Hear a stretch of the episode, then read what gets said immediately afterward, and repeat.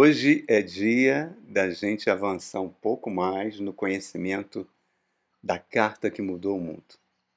Do capítulo mais lindo da Bíblia, o capítulo 8, o capítulo do Espírito Santo de Deus, né?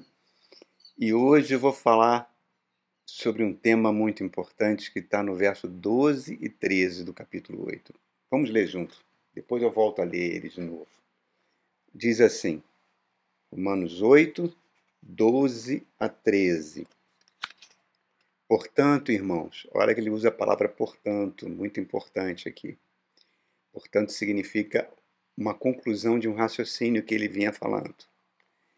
Estamos em dívida, não para com a carne, para que vivermos sujeitos a ela.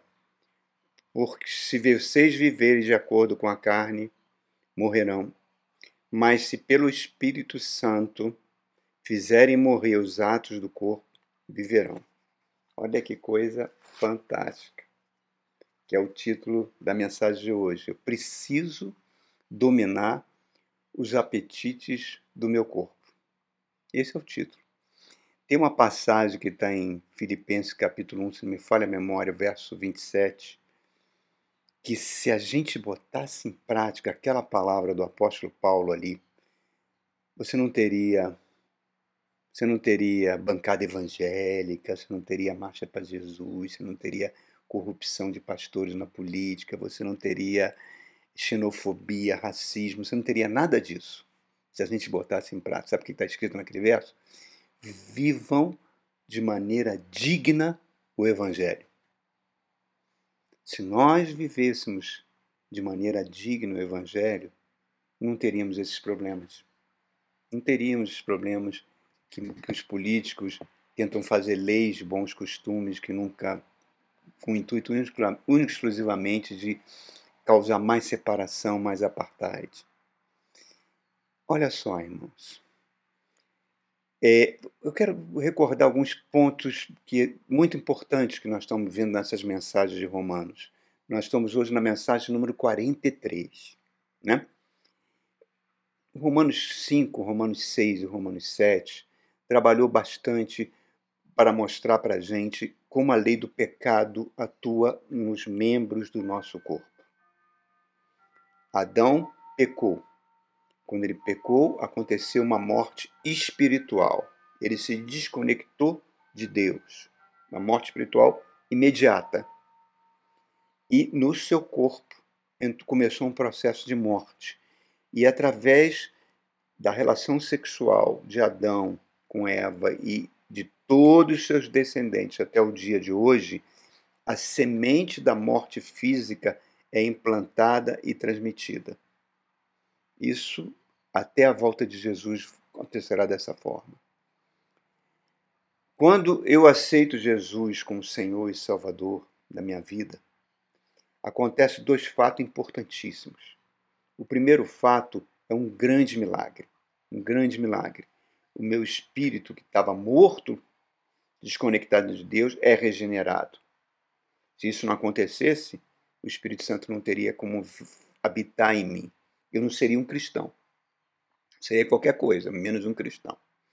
Segundo fato, quando, quando o Espírito Santo habita em mim, Romanos 8 agora está dizendo isso para a gente, é implantada uma semente de regeneração e de vida, que já começa a atuar até no meu corpo físico também, não só no meu corpo espiritual, e, e acontece hoje, não é algo que vai acontecer no futuro. Então, Romanos é muito enfático, a Bíblia toda é muito enfática, principalmente o Novo Testamento, que o pecado, então, não pode voltar a reinar na minha vida. Né? Ele não pode mais fazer parte da minha vida. Mas o pecado é como uma cobra silenciosa, irmãos. Ele é sutilmente, ele vai sempre tentar entrar minha, dentro do meu corpo. Por isso que Jesus sempre falava: vigiai e orai, porque o espírito já está pronto, claro, conectado com o Espírito Santo. Mas a carne, a nossa natureza carnal é fraca, é fraca do pecado. Por isso que a Bíblia exorta para a gente se revestir da armadura de Deus. Tem um vídeo com esse nome. Assista lá, querido. Porque se isso acontece, ele vai causar muitos danos, muitas perdas e muitos problemas na nossa vida. E Deus vai sempre entrar em ação para que a gente não perca a salvação. E ele faz isso fazendo o quê? Por meio da disciplina. Né? Disciplina que muitas vezes não é agradável, mas é necessária. E podemos, nessa luta contra o pecado, o livro de Hebreus fala que a gente pode até vir a derramar sangue, como muitos já muitos cristãos já fizeram isso e ainda fazem. Deus interfere para evitar que aquilo que aconteceu com que a gente falou na última mensagem com Davi, que cometeu um, um, por causa de uma única relação sexual adúltera, ele destruiu toda a sua família, destruiu seu reino e foi um problema que só foi crescendo ao longo dos anos. E falamos também na última mensagem da grande alegria, da grande alegria que está reservada a nós, que é a nossa ressurreição, onde o nosso corpo físico será transformado num novo corpo novo e glorioso. Será um veículo perfeito para o nosso espírito regenerado, né? sem fragilidade, sem dor, sem doenças, sem decomposição e sem morte, que é o aspecto mais glorioso daquilo que Jesus conquistou na cruz do Calvário. Quando a Bíblia diz que carne, quer dizer, essa natureza carnal aqui, e sangue, não poderão herdar o reino de Deus. A gente pode até ser pulverizado, pode até numa bomba cair, perder moléculas, átomos, mas tudo vai se juntar de novo, tudo será recriado e transformado Quer dizer, é aquilo que está em 1 Coríntios, né, capítulo 15, que diz que eu semeio no corpo natural e ressuscito no corpo espiritual, assim como Jesus é, no ressoar da última trombeta, num piscar de olhos nós seremos transformados. E a presença do Espírito Santo em nós é a garantia, é o penhor dessa herança, dessa salvação completa. Tudo isso nós falamos na última mensagem. Mas aí temos esbarramos agora nisso que a Bíblia está trazendo para nós. Eu vou até ler de novo, para a gente fixar e a partir daí tomar como base essa meditação. Portanto, verso 12 de Romanos 8.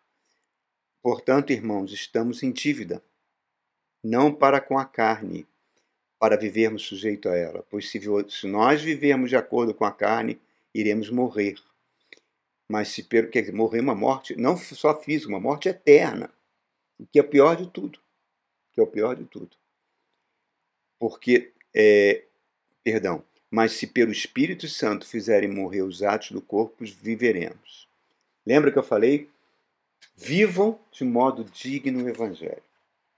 Por não vivermos o modo digno do Evangelho, é que nós temos tanta tristeza, tanta dor nesse mundo. Mas a coisa boa de tudo isso é que o Espírito Santo está conosco para que a gente nos ensinando a viver de modo digno do Evangelho. Aí então, esses dois versos, verso 12 e 13, é a declaração mais importante das Escrituras Sagradas. Olha só. É a declaração mais importante quanto à prática de santificação. Santificar é um, é, é um verbo que significa ser colocado à parte, ser separado. Então, se eu creio no Evangelho e eu creio que Jesus Cristo é o Senhor e Salvador do mundo, a Bíblia diz que eu me tornei um santo. Olha só, que eu já fui separado para Deus. Olha como é que Paulo escreve as suas cartas aos santos da igreja de Éfeso. Não é aquele conceito da, é, católico de daquele homem com a auréola na cabeça, perfeito. Não, um santo. Eu sou, você é um santo. Nós somos santos. Nós somos separados. O Espírito Santo nos separou. Nos fomos reservados para Deus. Que é a coisa mais maravilhosa que existe. Mas tem uma contrapartida minha. Tem uma contrapartida minha nesse acordo. Tem uma parte que é minha. Eu preciso dominar os apetites do meu corpo, somente na natureza sexual.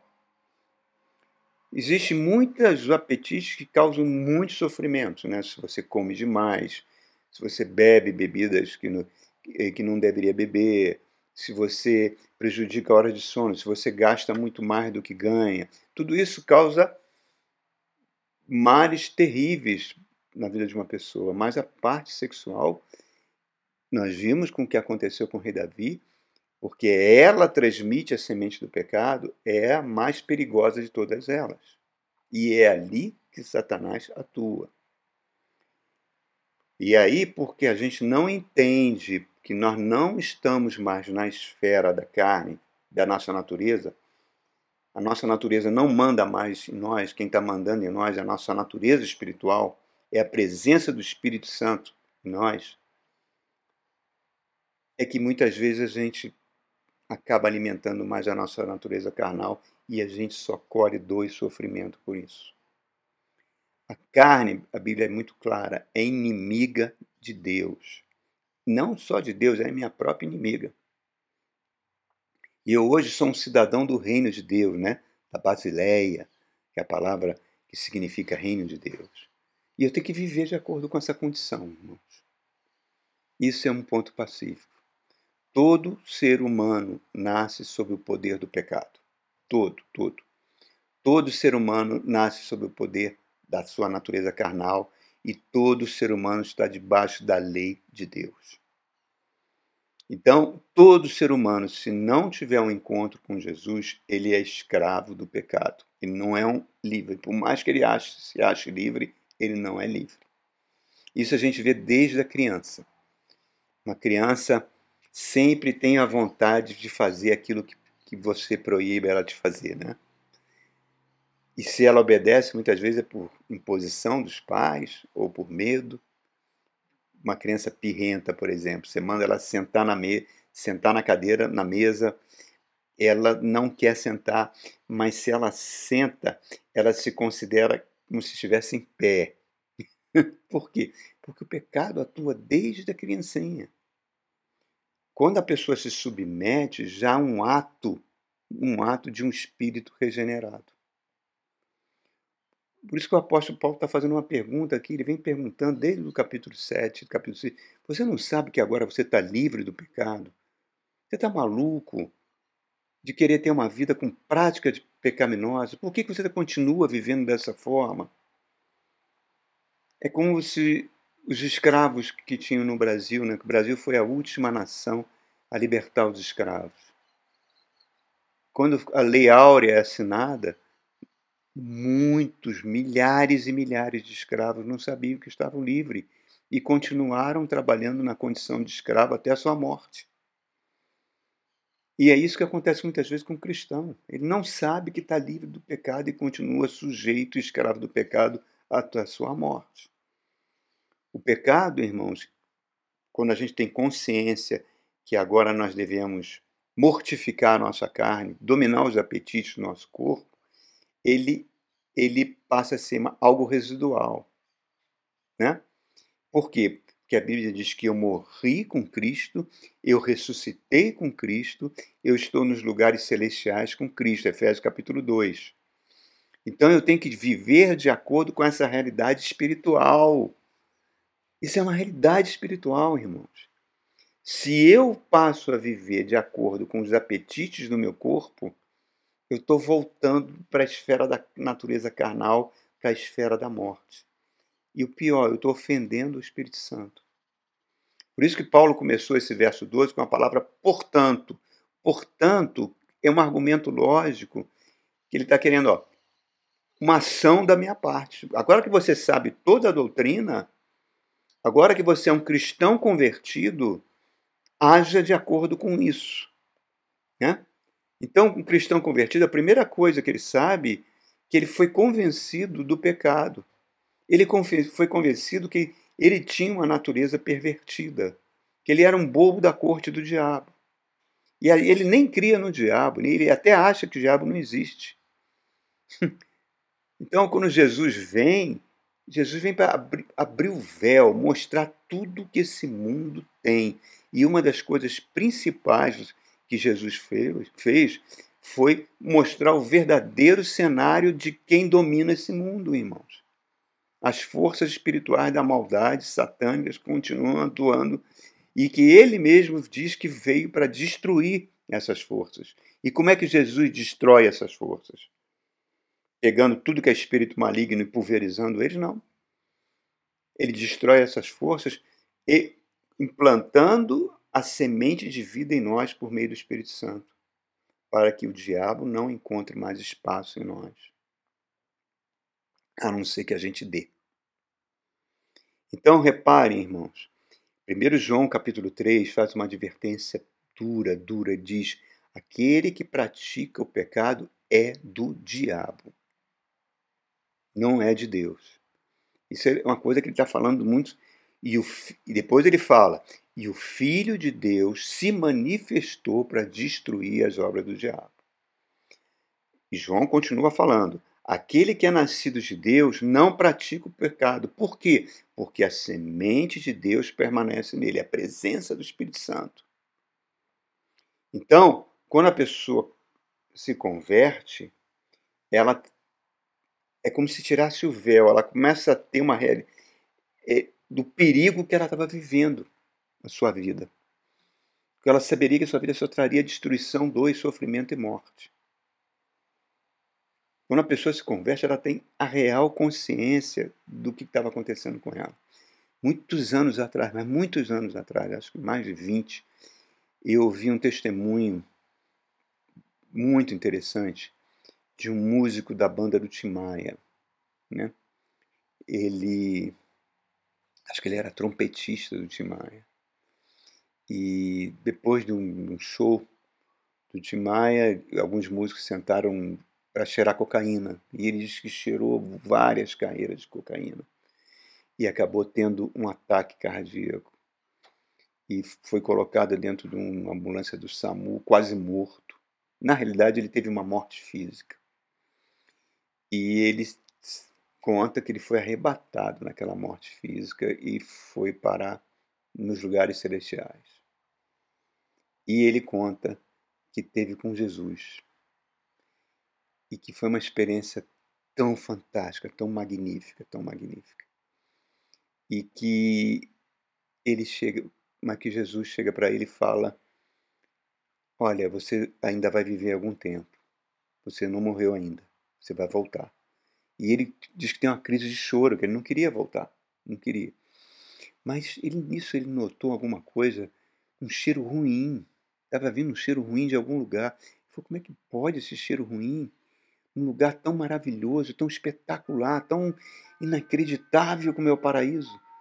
E ele perguntou a Jesus, Senhor, de onde vem esse cheiro? E Jesus levou ele de tal forma que ele via todo o planeta Terra. Ele falou: o cheiro vem dali, é o cheiro do pecado que chega até os céus. Irmão, achei aquilo.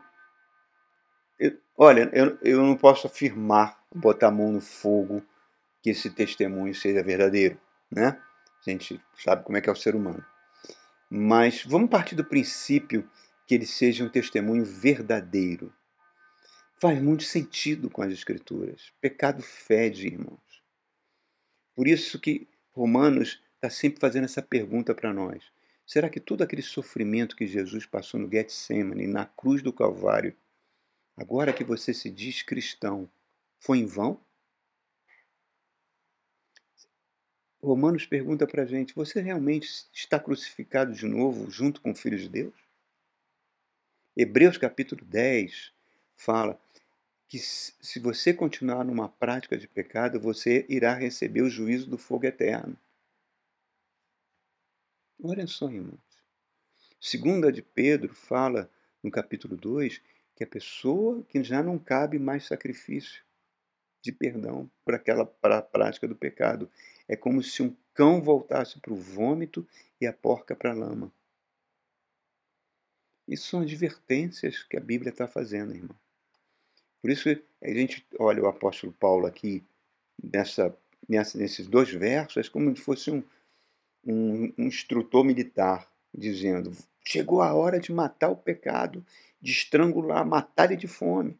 Por isso que ele fala lá em 1 Coríntios capítulo 9, eu esmurro meu corpo para que eu não seja reprovado. Porque eu estou agindo em consonância com o meu espírito que foi regenerado. Então, o tempo todo, irmãos, nós estamos recebendo influências do mundo. Então nós temos que buscar influências que pelo menos sejam saudáveis para a nossa alma. Bons livros, bons filmes, cuidado com os embalos de sábado à noite na terra dos filisteus. Efésios capítulo 4 fala que o velho homem se corrompe pelos desejos enganosos e que nós precisamos ser renovados na maneira de pensar e se revestir do novo homem, criado para ser semelhante a Deus em justiça e em santidade proveniente da verdade. Isso está lá. Está lá em Efésios capítulo 4. Então o Novo Testamento ele traz o tempo todo a doutrina para nós. A doutrina é a base da maneira que a gente vai viver. Né? A prática da doutrina ele está toda ali, irmãos, com exortações fantásticas desses homens de Deus. Apóstolo Paulo, apóstolo João, apóstolo Pedro, apóstolo Tiago, está lá nas epístolas. E o mundo, a nossa natureza carnal, o diabo e seus espíritos vão tentar sempre demover a gente da salvação. Filipenses capítulo 2 fala para a gente, para a gente colocar em ação a salvação que nós recebemos com temor e tremor diante de Deus. Senão você torna-se um inimigo da cruz, irmãos. E esquece que você, sua cidadania está nos céus. Você vai ser governado pelos apetites do seu corpo e por uma sexualidade impura e depravada. É dever da igreja, irmão. É dever da igreja pregar a doutrina cristã. Na época que Lutero era antes da reforma, ali por, da reforma protestante, dizia-se que a igreja estava onde estava o bispo da igreja. Quando Lutero recebe a revelação que estava em Romanos, né? ele fala: não, a igreja está onde a palavra de Deus é pregada. Ali está a igreja. E nós podemos, Jesus faz essa comparação. Ele compara a igreja com a arca de Noé. Né? Tenta imaginar a arca de Noé, devia ser um lugar muito desconfortável. Né? 40 dias saculejando debaixo daquelas águas todas, um desconforto, calor, um monte de animais, até mau cheiro. Por que, que as pessoas suportavam aquilo tudo? Porque lá fora estava o dilúvio. A igreja, é, às vezes, é assim. Tem desconforto, não? tem muitas pessoas que, de várias progressões vários patamares espirituais na sua vida e que muitas vezes vão trazer desconforto, incômodo, vão nos incomodar, mas é o lugar mais seguro da terra, onde a palavra de Deus é pregada. Não uma palavra de Deus misturada com política, com secretismo, com essas coisas diabólicas que a gente vê nos últimos anos. Então, o mundo sempre vai tentar arrebentar com a igreja. E como é que ele faz? Ele se infiltra dentro da igreja. Bora, basta você ver a igreja no Brasil nos últimos cinco anos. Como ela, o que, que aconteceu com ela? Com a igreja evangélica brasileira, você se assusta com o que aconteceu com ela. Então, assim como ele tenta entrar na igreja, ele também usa a nossa própria natureza carnal, nosso corpo, como plataforma para o pecado entrar. A igreja é contra o mundo. Sim, é uma verdade. É contra os valores do mundo. Porque ela é sal da terra, ela é luz do mundo. 1 de Pedro capítulo 2, ele fala, olha, o diabo anda ao derredor, querendo devorar-nos. Então, ele fala para a gente não ignorar o inimigo. E o diabo, ele trabalha muito com ensinos heréticos, certo? E por isso que você vê muitas pessoas, não, não é nada disso, é fanatismo, eu estou bem, eu não me privo de nada.